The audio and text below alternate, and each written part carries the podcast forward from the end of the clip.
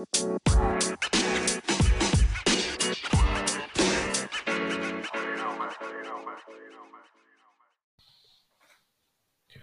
guys, long time no talk about any UFC events.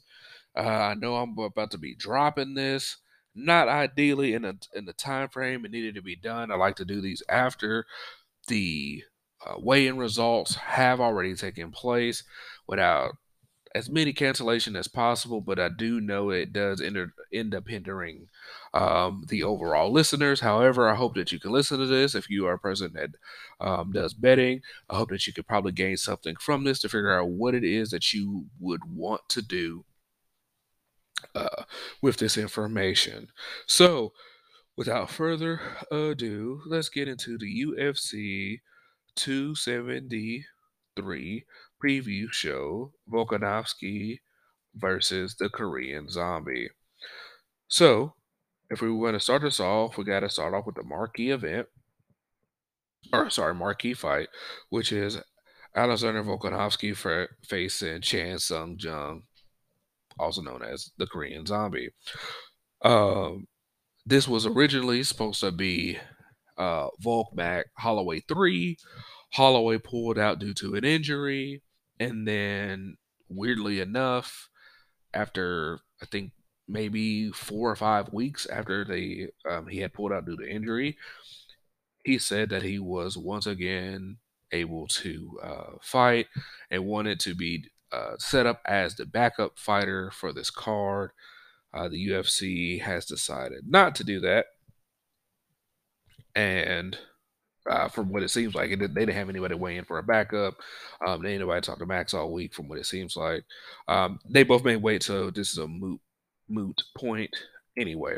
So if we want to think about this, right, Alexander Volkanovski is coming fresh off his feet defeat of Brian Ortega, where he was challenged a little bit um, with some submission attempts, especially a guillotine that was pretty deep that looked like he was going to get the fight um, in his favor. It did not end up working out, and then he went it on to finish a dominant win. Um, this is all the back to back close uh, context that we had with Max Holloway. Um, and then he originally, um, before he had that, he had this fight with Jose Aldo. Uh, as people know, he has not lost since his fourth pro fight. Um, just throwing that out here uh, for you guys. But more importantly, um, he's facing Chan Sung Jung. Chan Sung Jung, after being a from a lengthy layoff due to uh, mandatory military service in Korea, uh, came back last year, I do believe. No, it was two years before that. Yeah, he came back in 2020 and oh, or 19. I might be I might be missing some dates here because it seemed like he was. Oh yeah, that's right. He came back in 2000 and um, 17 when he beat uh, Dennis Bermudez. So anyway, so as he's came back after since he uh, fought Dennis uh, Bermudez and won, uh, he he had fought the likes of Yair Rodriguez, was beating him until a last second elbow it clean and got him out of there, and then he also uh, could not handle the surprise uh, boxing of Brian Ortega after Brian Ortega's loss to Max Holloway. And it came back. Uh, but after that loss, uh, he took a couple months off, came back, and then beat Dan Ige, who Dan Ige was coming off of his defeat of, I do believe it was Cody Garbrandt. Let me verify that first. No, it wasn't. Hmm. Either way, more more to the point. Um, Chan Sung Jung is a name. He is probably the most worthy name to face uh, Alexander Volkanovski after he had already beaten Brian Ortega. So, what does this look like, right? So, not to surprise anybody, uh, Chan Sung Jung is the taller fighter. Uh, he's normally the taller fighter uh, around. Well, most people rather are the taller fighter when they fight uh, Volkanovski. uh, but he also gives up reach. However, Volkanovski does a good job with his feints, set up his feint and his footwork to get inside range, land, and then X. Um, he also has really good wrestling. Now, he may not uh, elect to directly uh, wrestle Chan Sung Jung because Chan Sung Jung is one of the pe- one of the few. I believe there's only two, if not no more than three, people who have Twister uh, submission victories in the UFC. So Chan Sung Jung is very adept at being on the ground. He's comfortable being there, and he has a lot of his takedowns by himself. This fight, however, I do believe will be standing the majority of the time. And it'll be contested at whoever can establish their range first. You would have to imagine if Brian Ortega was able to land um, consistently on Chan Sung Jung that Volk will be able to as well when he decides he needs to. Um, especially he's good at trying to take away that front leg. Chan Sung doesn't uh, change stances that often. That will end up uh, taking away his power and then figuring out what he has to do from there. If he has to end up wrestling, or will he have to? Uh, like he did against Dan Ige, he brought out some of that wrestling against him, or will he be able to stand and just box with him, right? If you guys didn't know, uh, let's see, if we're looking at uh, his record, Volkanovski's record, that is, he hasn't had a finish win since 2018 when he knocked out Chad Mendes, fading Chad Mendes, but it was a knockout. Uh, none uh, uh, still the same. So this fight, I predict, will go all five rounds, and it'll be a strategic chess match, or that will mostly be contested on the feet. I don't think that Chad's uh, Chan Sung Jung is going to waste a lot of time trying to get the fight to the ground, um, because he's going to have faith in his own boxing, staying behind his jab and trying to counter. Uh, the issue is, is like I said, he doesn't typically throw a lot of leg strikes and Volk does. So I believe if Volk starts throwing the leg strikes to then stop Chan Sung Jung's movement, he's going to end up having a stationary target. He's going to be able to land on him a lot more. Still don't think he's going to be able to finish him, but he's going to be able to get in and get out and be able to land his strikes a lot more uh, efficiently. So this is to note though, Chan Sung Jung probably has the biggest gun coming into that fight. Why do I say that? It wasn't. I watched the fight. You people say what they want to say. The metrics, uh, uh, fight metrics, are now known as 3027, also have their own ideas about how they decided to see the fight, but uh, or how they score things. But I saw with my eyes uh, Alexander getting dropped twice um, with punches from Max Holloway. Max Holloway is never known anybody as a one shot uh, KO person. Chan Sung is. So he does have that power. And I do believe that if it's dicey early, if if one of the times he thinks he should have fainted, didn't faint, or doesn't anticipate the range, I do see a, a situation where Alex hits the ground. Now Alex does have a good chin, so it's not like he's going to get hit and not gonna be able to recompose himself. But you should always keep that in um, as a factor that uh, uh, Jung does have that power and can set him down. All that being said, I do believe that it is uh, Volk who ends up getting the decision, and we will even go uh, 49 46. I see Chan snatching one of the earlier rounds from him. If we go down to fight number two, I'm sorry, the co main event Aljamain Sterling versus a Pichor, or however you correctly say that Jan, um, because people say Peter, that's not right, and they say Pichor, um, it's also not right. So people say Pewter. Um, don't know to correctly to say the way to say his name. But anyway, uh, so Jan was the champion until he hit Aljo with an illegal knee within the fourth round.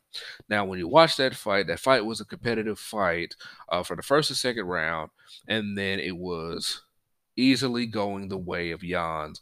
And then Jan Don't know if it was a language barrier issue thing or whatever, but the ref was clearly telling us say down, down, down, down, down, talking about Aljo to try to keep Jan realizing that hey, do not throw a knee, do not throw a kick at this point, and then he went ahead and and, and threw the knee. Whatever uh, fiasco, whatever tactics you uh, surmise from that, that's not the point.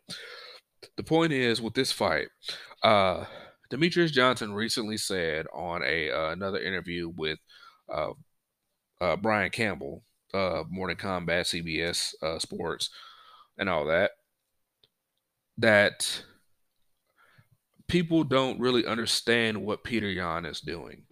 It was like Peter Yan doesn't come into a fight really with a game plan. Um, and the absence of a game plan is actually his pure genius because he wants to see what it is that you are planning to do and then going to go ahead and counter it. So he said, if you actually look at that first round where Aljo, he came out uh, very hard um, with all his takedowns and uh, takedown attempts and strikes and everything else because he was trying to go ahead and gas out Jan. He ended up gassing himself out.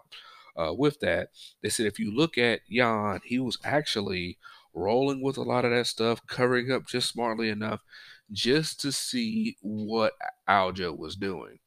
And what ended up happening is Jan was doing enough defensively to give up the first uh, round uh, as it was going, as it was in the fourth. Um, two judges had it um, uh, 2 1 Jan, and then another judge had it uh, 2 1 Sterling. So, uh, so that's another thing that people don't really think about because they just think about the very end, like what happened up to the knee, not the rounds prior to it. And like it is said many times, when you look at a fight, each round is pretty much a separate fight. You can't carry anything over from one round to the next. So with the smartness of Jan to be able to do that, and then he has like one of the highest takedown defenses uh, in the bantamweight division currently. Aljo's way to win this fight is to be able to get Jan to the ground and be able to go for a submission. Now, the thing is, with the control time, uh, judges, if you haven't watched fights recently, judges are being very careful um, on how they're actually judging what you're doing when you're taking somebody down. Now, there's a plus and minus to this. Some of the judges seem to not really understand what it is a person is doing when they're on the ground because it looks like it's a stalemate position. It's somewhat better. It's kind of better now than what it was um, in previous years. But then there's also this thing where you're seeing so many high level technicians who can operate on the ground when you don't see somebody doing the same thing, you kind of think that they're stalling. With that being said, Jan does a good job of when he's taken down to prevent the avenues to his back and his neck when he's ever taken down, right? Or even when you have him pressed up against the cage. He's really smart, really aware of all that. So if Aljo, so imagine this, right? We're in a scenario, it's pick a round doesn't matter. And for the first two minutes of the round, Jan is uh, not necessarily doing too much, but you can tell he's winning the striking exchanges. Aljo gets a takedown. And then for the remaining of the round, the remaining three minutes, Aljo is attempting to take his back, um, not really directly going for submissions, but just keep trying to incrementally get to different positions, the round could end up still going to Jan, depending on how some of these judges are looking at it is now. And you're like, hey, man, wait, hold up. You had three minutes of control time and you still lost the round? Yeah, if people, it's like if it was clear enough to where it's like you were losing the uh, striking exchanges, yes, you changed the location of where the fight was taking place, but you didn't do anything with it. You weren't actively attacking submissions uh, Jan was never in a threat at any point within that.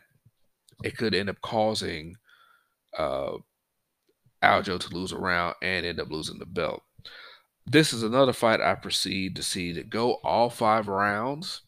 Um, this one I don't r- really have a good idea of who will win the fight because I think Aljo will recognize him attempting to gas Jan out did not work.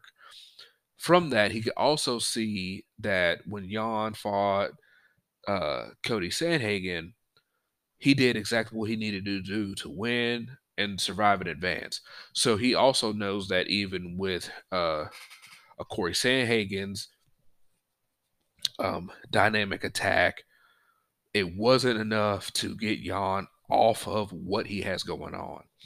Now, a key thing in this fight is Jan's corner were not allowed visas to come to the United States to corner him for this fight.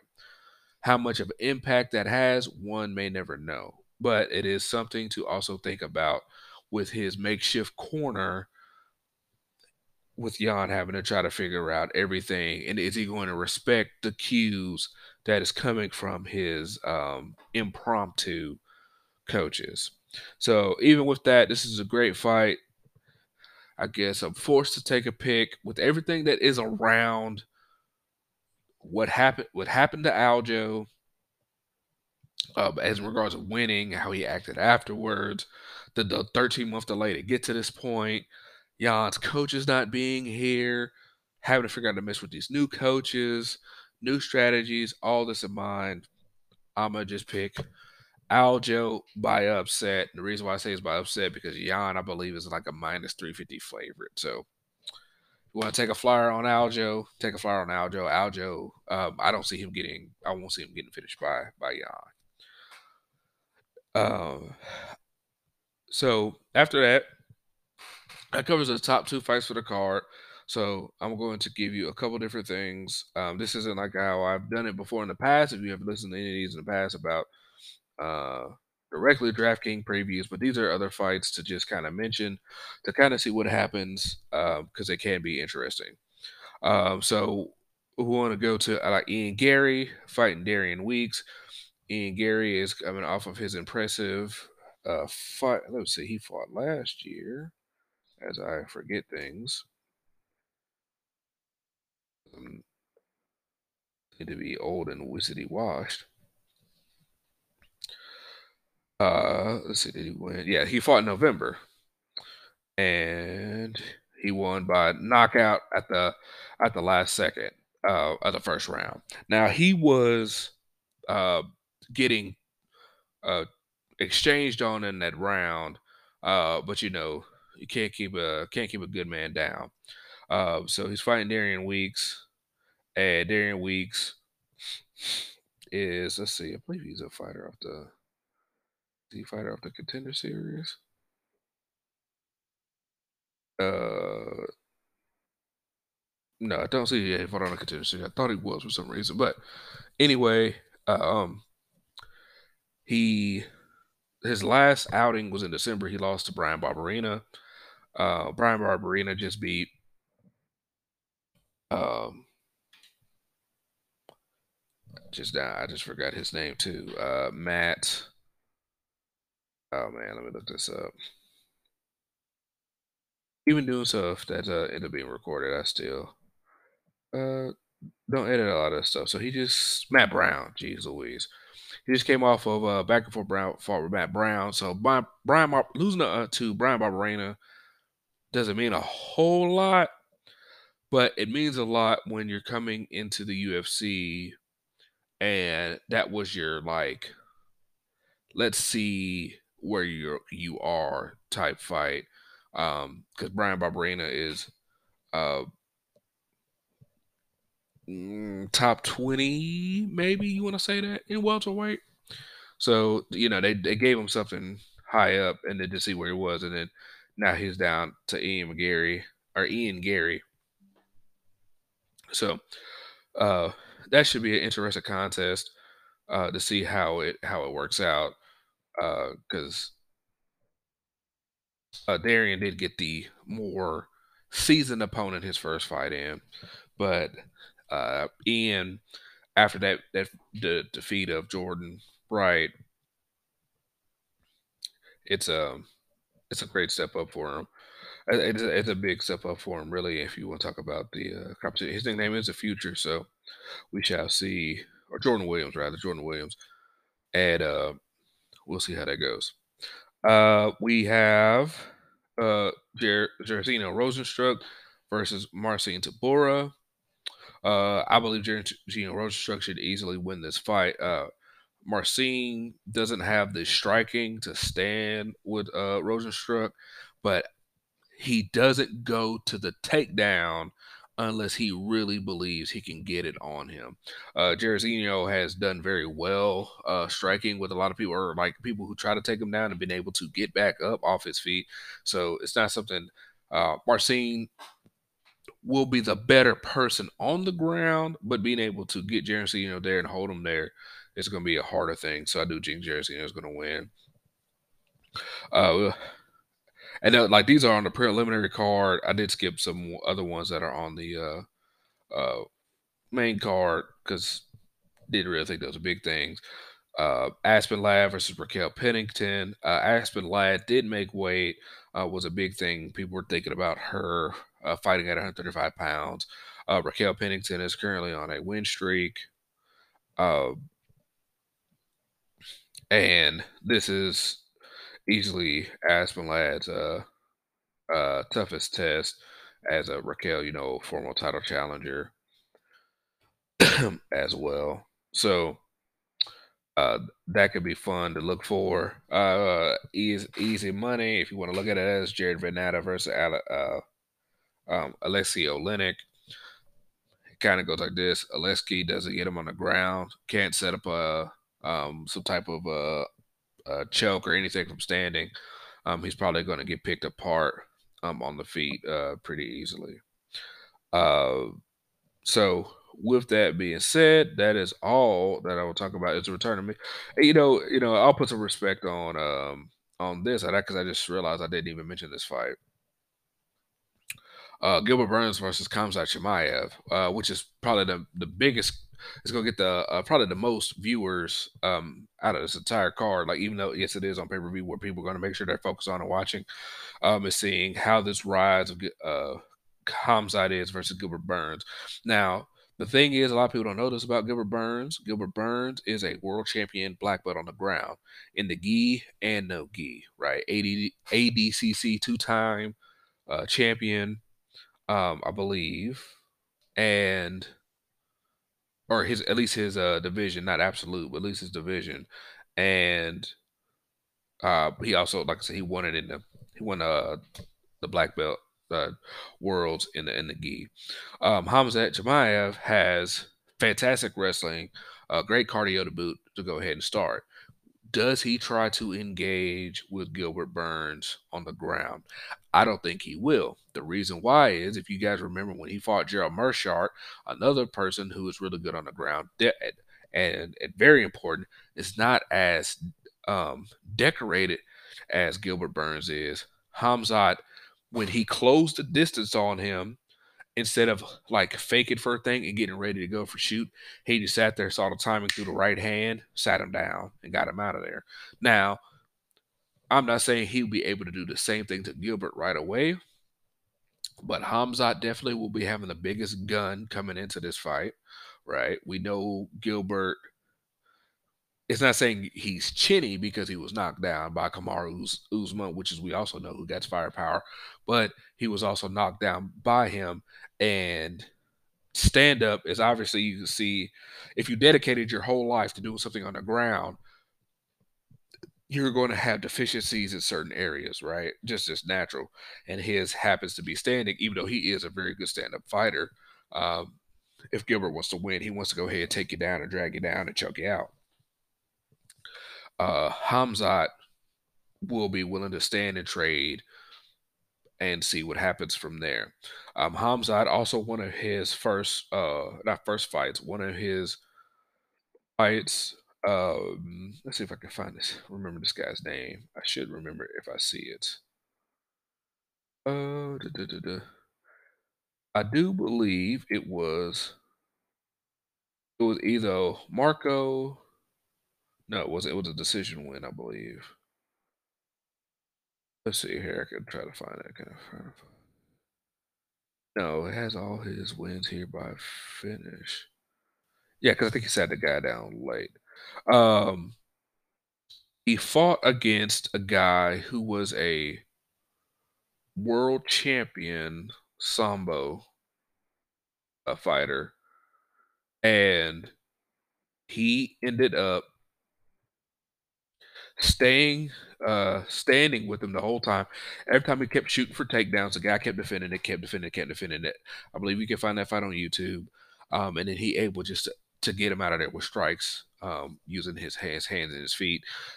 GF gym feats that don't really matter, but like I believe Alexander uh Rakic uh recently came out. It's uh, it was a it was a light heavyweight. I'm, I'm pretty sure about that. Uh, came out and said that he um, broke his ribs sparring. Um, and then before, and there's a video of him sparring Alexander Gustafsson, and he dropped him uh, with a body kick.